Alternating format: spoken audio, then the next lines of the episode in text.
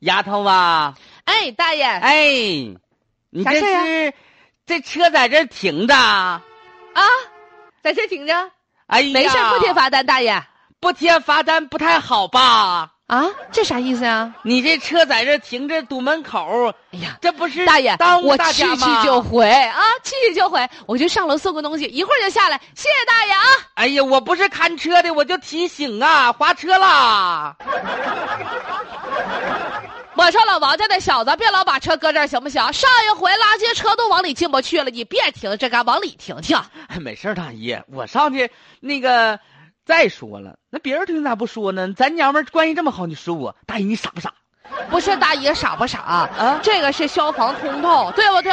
万一有个事儿有个五的，那消防车、救护车，大姨喂喂喂哇喂哇就进去了，谁家没啥事儿着火玩啊？你家着火啦？啊，那都没有。 哎，管那事儿干啥呀？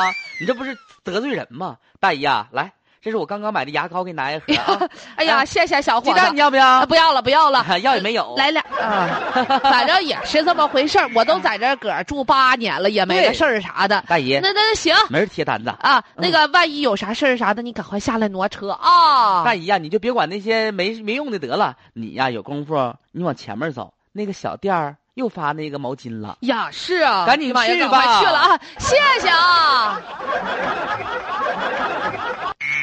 哈尔滨市华丰江畔小区的居民反映说，十余辆的这个轿车、小轿车就停在小区门口，急救车，呃，这个来到这个小区等了半个小时才接到患者。嗯，据说还有一次，垃圾清运车都没有进去院儿，然后导致了垃圾隔天才会才被运走。